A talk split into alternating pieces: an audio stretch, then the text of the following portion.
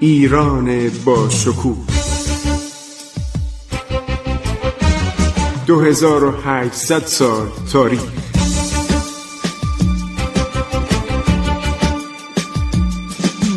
عبور از تاریخ.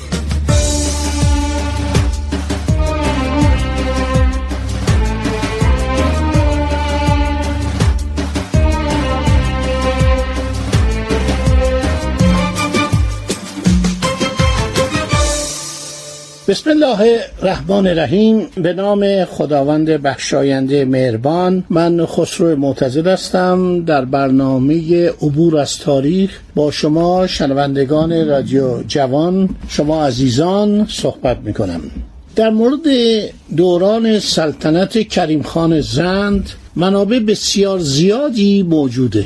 چه در عرض شود که زبان فارسی و چه عرض شود که در منابع غربی از جمله کتاب تاریخ سنجار مالکوم که البته زیاد چون از زمانش دور بوده. سرجان مالکوم در حدود 1800 در ایران بوده و از دوره کریم خان مدتی فاصله داشته. ولی خب بالاخره اطلاعاتی داشته. منابع مهمتر یک مقدار گزارش های کمپانی هند شرقی هلند و کمپانی هند شرقی انگلیس که اینها منابع به اصطلاح موثقتری هستند در زمان کریم خان بودند و گزارش های مفصلی دادن.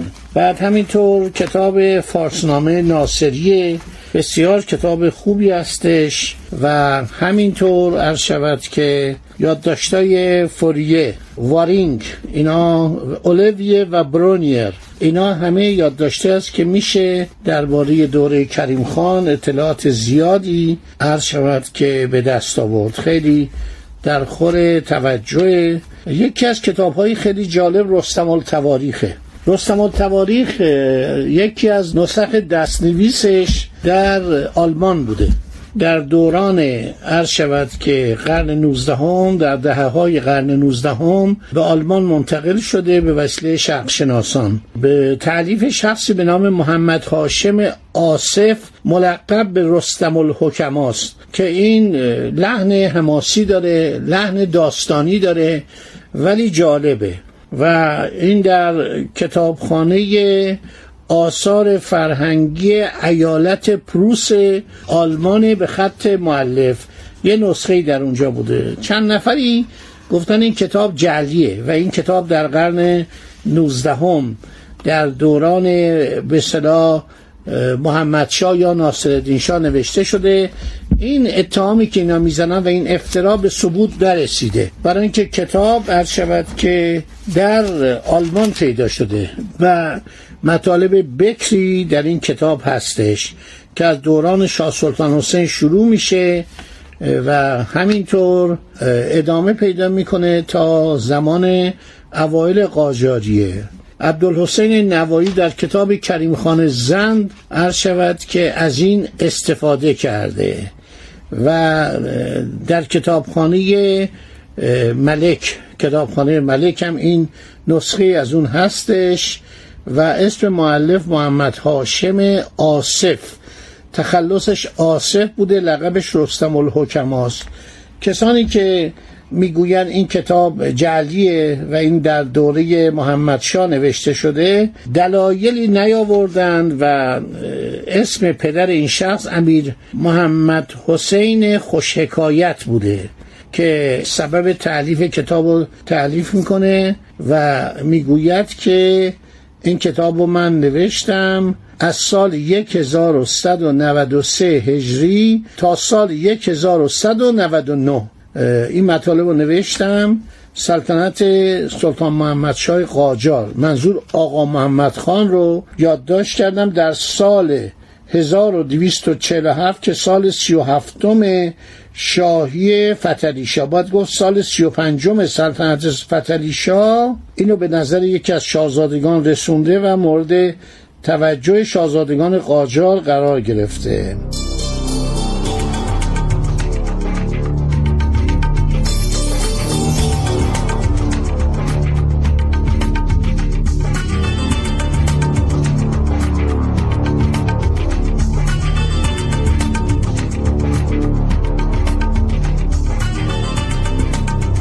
یکی از مسائلی که تو این کتاب توجه منو جلب کرد اجازه بدید که یک کمی برگردم به گذشته. یعنی در مورد کریم خان زن ما زود رسیدیم به دوران سلطنتش.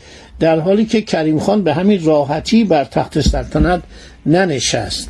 ایشون یک مطلبی درباره نادرشاه نوشته خیلی جالبه. یعنی در صفحه 221 درباره نادرشاه نوشته آن شاهنشاه جمجا پس از تسخیر همه کشور ایران و کشور هندوستان و مملکت سند دلپسند یعنی هندوستان. و بعضی از بلاد ترکستان یعنی هندوستان غربی رو میگه که جزو ایران شده بود. برای همین پایتخت ایران رو از اصفهان بردن مشهد که در وسط متصرفات و به صلاح ایالات ایران باشه. و بعضی بلاد ترکستان و حدود خارز و مطی نمودن اهل کشور روم و تمشیت دادن ممالک محروسه و قلمرو خود را بعد به سبب خیانت خائنان با اعتصاف بی انصاف و نمک به حرامی بی مروتان با اجهاف. قرد شود مزاج شریفش از اعتدال بیرون رفتن و مبتلا به سول مزاج حائد گردیدن و غضب مفرد بر وی غالب گردیدن بالاسترار و بی اختیار چشم قررت العین خود رضا قلی میرزا را که فرزند دلبند از خود رشیدتر بود برکند. سپس نادم گردیدن و از فرد ندامت دیوانوار گردیدن و روز به روز آتش قیز و نایره غضبش شعلهورتر و برافروخته تر گردیدن و آخر با قزلباش ها یعنی با ایرانیان. بی التفات بی شفقت شدن و با افاقنه علا رقم قزلباش اظهار عنایات و الطاف و تفقدات و اشواق بی حد. عنایت که می‌دونید معنیش چیه الطاف هم یعنی لطف و مهربانی تفقد هم یعنی به صدا باز هم مهربانی و عنایت و اشواق یعنی شفقت ورزیدن و نهایت نمودن و به حد افراد به قتالی یعنی آدم کشی و صفاکی یعنی بیرحمی و قهاری یعنی اعمال خشم اعمال جنون و عصبانیت و اطلاف جان و مال خلایق کوشیدن و ابواب یعنی درهای جور و جفا و تعدی بر روی مردمان گشودن چنان که در هفت کشور مشغول تا یوم النشور خواهد بود. یعنی خیلی جنایت کرد. نادرشاه مهربان یک دفعه دچار جنون میشه. حالا خواهید دید چه بلایی سر ایران میاد. اینو من دیدم حتما باید براتون بخونم. عاقبت به تحریک و اشاره علیشا. علیشا کیه؟ علی قلی میرزا. برادرزادش پسر ابراهیم خان زهیر و دوله به شمشیر بیداد چند ظالم سرکش مخدول شد. همه ایران در هم شورید. و بعد علی شاه مسکور مشهور به عادل شاه. یا آدم مریض دیوانه بسیار قسی القلب و خراج. تمام ثروت نادری رو به باد داد. بر تخت پادشاهی برنشست. اینا رو همش نوشته برنشستن رفتن آمدن. من اینا رو دارم به صورتی که شما متوجه بشید در رادیو تبدیل به فعل مازی می‌کنم. کامکاری نمودن و اولاد و احفاد آن خلداشیان را اینو میگه کی این کارا رو کرده؟ علیشا یا عادلشاه بعضی را کشتن بعضی را کور نمودن و مثل همان رفتار که آن خلداشیان با ذریه صفویه نموده بود. البته خود نادرشاه نکرده بود. پسرش رضا قلی میرزا دستور داد بود شاه عباس سوم که پسر شاه به دوم مخلوب بود اونو خفه کنن پدرش هم خفه کنن. جنایت کرده بود. علی شاه با ذریه نادر نمود و به اندک زمانی با برادر خود ابراهیم شاه مجادله و محاربه نمود و مغلوب و اسیر ابراهیم شاه شد. به فرمان ابراهیم شاه بیچشم و کور و گوشنشین شد. به خاری و زاری از اذیت و آزار و آسیب اهل حریم و پردگیان نادر پادشاهی بر خاک مزلت جان داد. آرزوی پادشاهی را به گور برد. والا جا ابراهیم شاه بر اورنگ دارایی و فرمانفرمایی و سلطنت برنشست. و به امور جانبانی و ملکارایی به شیوه نادر پادشاهی مشغول گردید. ولی یک دفعه موکبش به هم خورد. حالا علت اینو من جایی نخوندم. خیلی این جالبه. شما که عادل در دوران کوتاه سلطنتش حتی تصمیم گرفت نیروی دریایی نادر رو در دریای خزر تجدید کنه. ملاقاتی هم با جان التون کرد. و جالبه که خب این برادرش ابراهیم شاه بر شورید علتش هم خصت عادل شاه بود. و این سربازا شوریدن و رفتن به طرف ابراهیم شاه.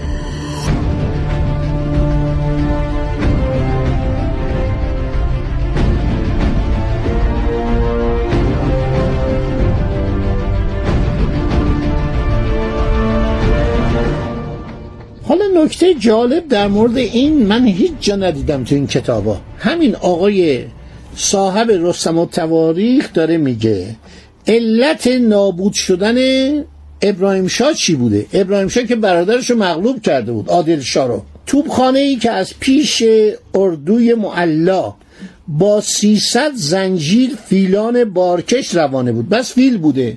یعنی در ارتش نادرشاه که این 1200 فیل آورده بود از هندوستان تعدادی از این فیل ها یا مرده بود یا به اصطلاح از بین رفته بود یا تقسیم شده بود یا هدیه داده بودن به پادشاه روسیه و امپراتوریس اتریش که گفتم بچه نادرم علی میرزا افشار بهش پناهنده شد به ماری ترز. حالا نکته جالب اینجاست که 300 تا زنجیر فیل در لشکر ابراهیم شاه بوده. 400 توپ بزرگ و کوچک در باطلاق و زمین نمناک در گل نشست. من الان یه مقداری کریم خان اومدم عقبتر یعنی به وقایع قبل از اون برای که اینا رو نخونده بودم. امروز این کتاب که تو کتاب خونم بود رفتم پیدا کردم خوندم دیدم نکات خیلی شیرینی داره. خب میگه توپ ها توی باطلاق گیر کرد. هر چی سعی نبودن که توپ ها را از آنجا بجهانند و به راه اندازن نتوانستند. آخرالامر رأیشان بر این قرار گرفت که توپا همه پر است.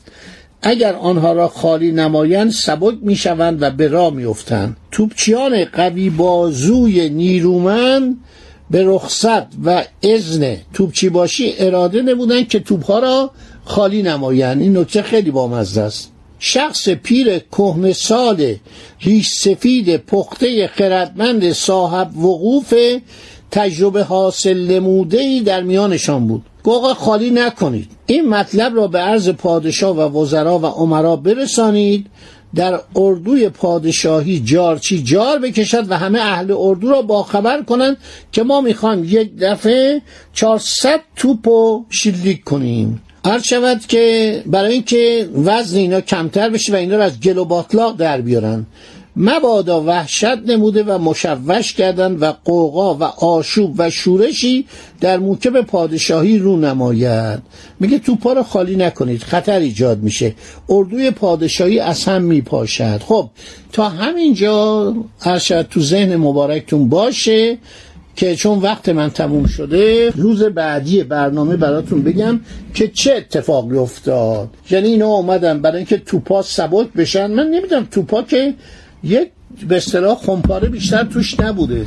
چطور این به فکر اینا رسید که اگر توپا رو شلیک کنن توپ سبک میشه و این نمیشه از باطلاق در آورد. توپام خیلی بزرگ بوده خیلی بزرگ بود توپای اون زمان. فعلا خدا نگهدار شما روز خوشی داشته باشید. عبور از تاریخ.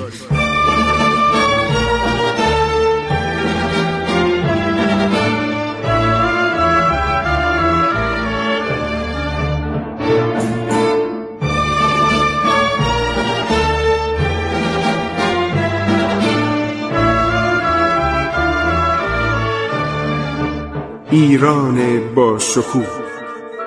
2800 سال تاریخ. سرگذشت ایران ما به روایت خسرو معتزد.